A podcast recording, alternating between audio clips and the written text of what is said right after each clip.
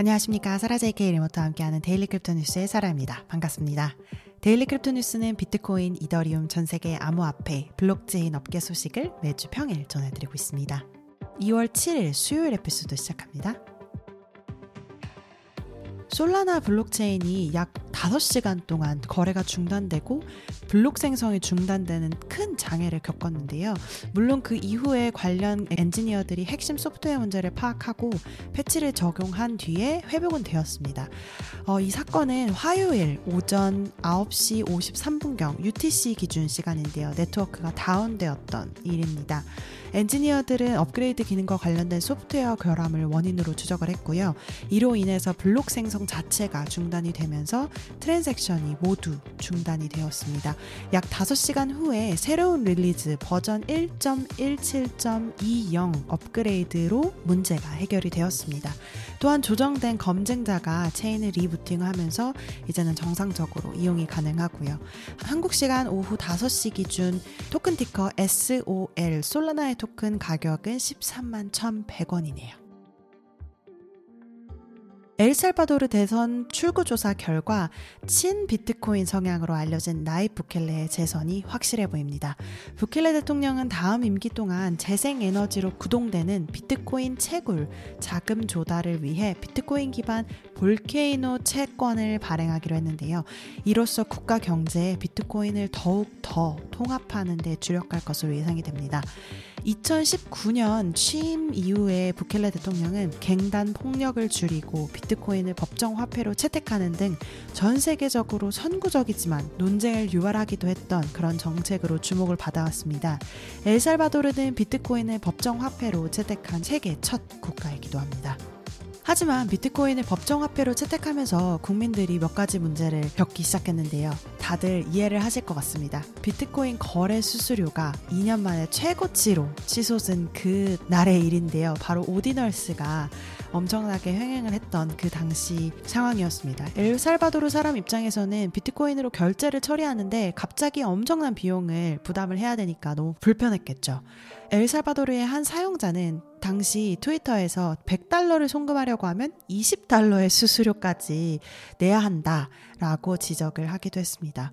그러면 엘살바도르에서는 비트코인을 정말 진짜로 일상생활에서 사용을 할지 정말 궁금할 텐데요. 어, 여러 가지 근거들은 찾아볼 수 있지만 그 중에서 제가 확인한 BBC에서 나왔던 리포트를 한번 발췌해왔습니다. 엘살바도르의 독립경제학자 타티아나 마로키는 이렇게 말을 했는데요. 비트코인 가격 상승에 대한 부켈레의 승리에 찬 어조는 환상에 젖어 있는 그런 어조다.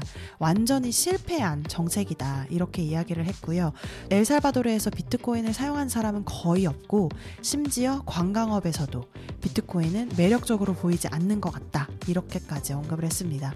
그리고 비트코인 자금도 부켈레가 비트코인을 법정화폐로 이용하기 위한 정부의 비트코인 보유 자금도 정부 공식 기관에서 제공하는 자료는 전혀 없고 오직 부켈레 트윗에서만 확인할 수 있다. 이렇게 지적을 했네요.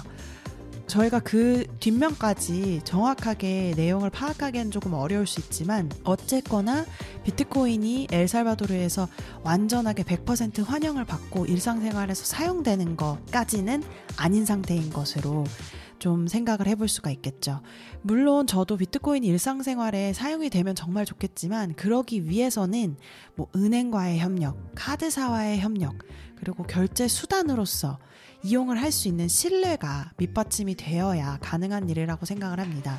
저는 지금 유럽에서 살고 있는데요. 저희 동네에 비트코인 바가 있습니다. 이 술집에 들어가서 비트코인을 사용할 수 있다는 이런 분위기를 풍기고 있는데요. 저도 사실 들어가 보진 않았지만 들어가기가 좀 꺼려지는 것이 들어가서 뭐 맥주를 한 잔 사고 비트코인으로 결제를 한다. 그랬을 때 이 아주 아주 좋지 않은 사용자 경험이 있을까봐 약간 그 두려움에 아예 이용 자체를 하지 않고 있는 것 같은데요. 왜냐하면 저도 이제 암호화폐를 많이 사용하지만 실생활에서 만약에 이용을 한다면 어떻게 현실화 될지 그게 아직까지는 어, 물음표로 남아있기 때문에 이런 문제들이 계속 제기가 된다고 생각을 합니다. 여러분들은 어떻게 생각하세요? 비트코인, 뭐 이더리움, 여러분들이 투자하고 계시는 알트코인, 일상생활에서 정말 사용이 가능하다면 뭐장 보는데도 이 암호화폐들을 사용할 수 있다면 어떤 식으로 그림이 그려질지 생각해 보셨는지 너무 궁금하고요. 제 이메일 사라 at dailycryptonews.net으로 공유해 주세요. 2월에는 여러 암호화폐 프로젝트에서 상당한 양의 묶여있던 토큰들이 시장에 풀릴 예정입니다. 그 중에서 몇 가지 큰 프로젝트를 좀 가져와 봤는데요. 첫 번째 앱토스입니다. 2월 11일 현재 가격으로 2억 2,200만 달러 상당의 약 2,500만 개 토큰이 풀릴 예정이고요. 토큰 유통량의 7%가 넘는 양입니다. 두 번째로 샌드박스가 있고요. 2월 14일 현재 가격으로 8,800만 달러에 해당하는 2억 5천만 개 토큰이 풀릴 예정이고요. 토큰 유통량의 9% 해당하는 금액이네요. 세 번째로 아발란체 토큰이 2월 21일 현재 가격으로 3억 4,400만 달러에 해당하는 950만 개의 토큰이 풀릴 예정이고요. 해당 토큰은 유통량의 2.6%에 해당합니다. 그리고 네 번째 옵티미즘 토큰이 2월 28일 현재 가격 기준 7,200만 달러 상당의 2,400만 토큰이 풀릴 예정입니다. 이는 이더리움 L2 네트워크 토큰 유통량의 2.5%에 해당합니다. 내 프로젝트 평상시에도 많이 들어보셨던 프로젝트일 텐데요. 그리고 또 투자도 많이 해보셨을 것 같고 지금 굉장히 많은 2월에 걸쳐서 거의 어, 6억, 7억 달러에 해당하는 토큰들이 풀리게 될 텐데요. 토큰이 이제 풀리게 되면 가격 하락이 예상이 되니까요. 주의하시기 바라고요. 일부 소규모 토큰들 중에서 2월에 lockup이 풀리는 토큰들은 사이버 커넥트 토큰, 그 다음에 에이프코인, 만타 네트워크, 오아시스 네트워크, 스페이스 아이디 토큰입니다. 저희가 여러 에피소드에 걸쳐서 liquid staking, 유동성 staking 관련된 파생 상품들을 여러 가지 소개를 해드리고 있는데요.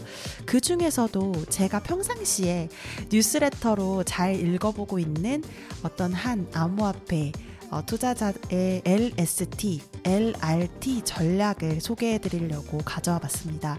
물론 저희와 어, Daily Crypto News와 어떤 관계가 있는 건 아니고요. 제 개인적으로 정말 잘 읽고 있는 뉴스레터라 한번 요런 자료들도 있구나 하는 마음으로 들어봐 주시면 좋을 것 같습니다. 어, 이 글이 정말 잘 적혀 있는 게 어, LST, LRT 바로 이렇게 전략에 대해서 이야기 들어가는 게 아니라 처음으로 돌아가서 staking 그리고 liquid staking 그리고 liquid restaking 이 세 가지의 차이점을 이야기를 해주고 어떤 전략을 사용하고 있는지 간단하게 1, 2, 3 이렇게 정리를 해서 적어 놨더라고요. 그래서 요 차이를 굉장히 잘 설명했던 걸 제가 번역을 좀 해왔습니다. 전통적인 staking은 smart contract의 자산을 잠그고 블록체인 운영을 지원한다는 그런 보상으로 staking 보상을 받는 방식입니다.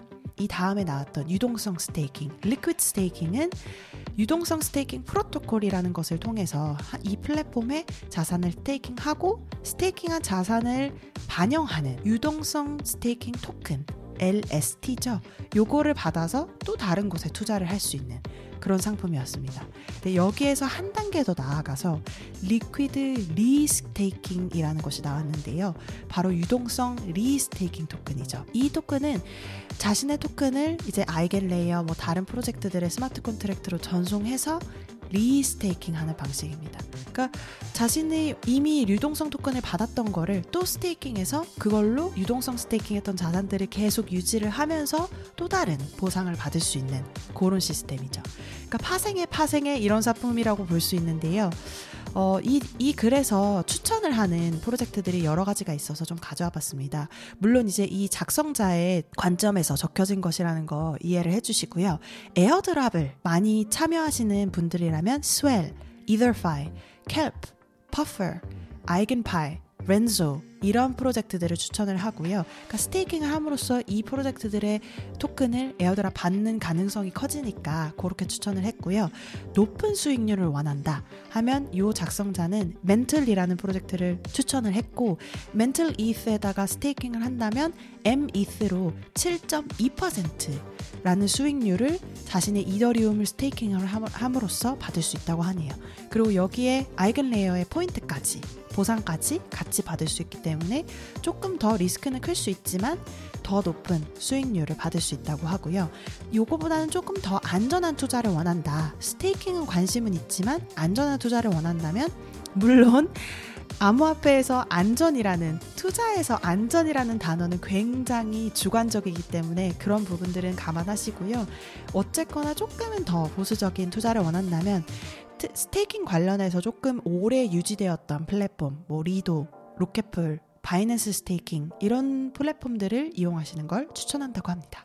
만약에 이제 이더리움을 가지고 계신데 어디에 투자를 좀 더 해볼 수 없을지 이런 생각을 하고 계시다면 이런 플랫폼들을 살펴보시는 것도 좋을 것 같습니다.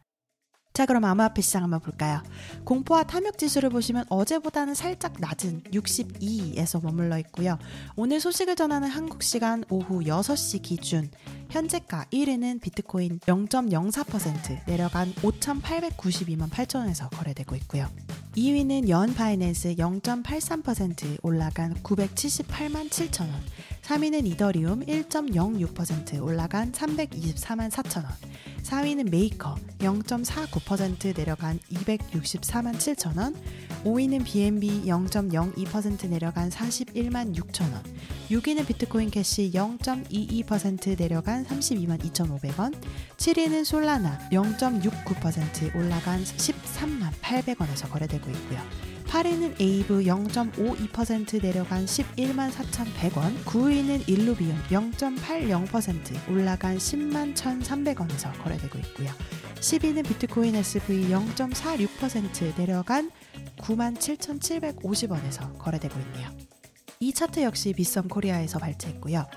BitDegree로 넘어가셔서 top crypto gainer 1위 보시면 Corite라는 프로젝트의 ticker CO 토큰이 23,297.79%가 올라간 0.0044달러에서 거래되고 있네요. 어, 엄청난 반등이네요. crypto loser 1위 보시면 Flex 프로젝트의 토큰 ticker FLEX가 35.35% 내려간 1.17달러에서 거래되고 있습니다. 오늘 2월 7일 수요일 Daily Crypto News 소식 여기까지 전해드립니다. 여러분께서 이용하시는 팟캐스트 플랫폼 유튜브에서 항상 리뷰, 구독, 좋아요 잊지 마시고요. 내일 다시 뵙겠습니다. 감사합니다.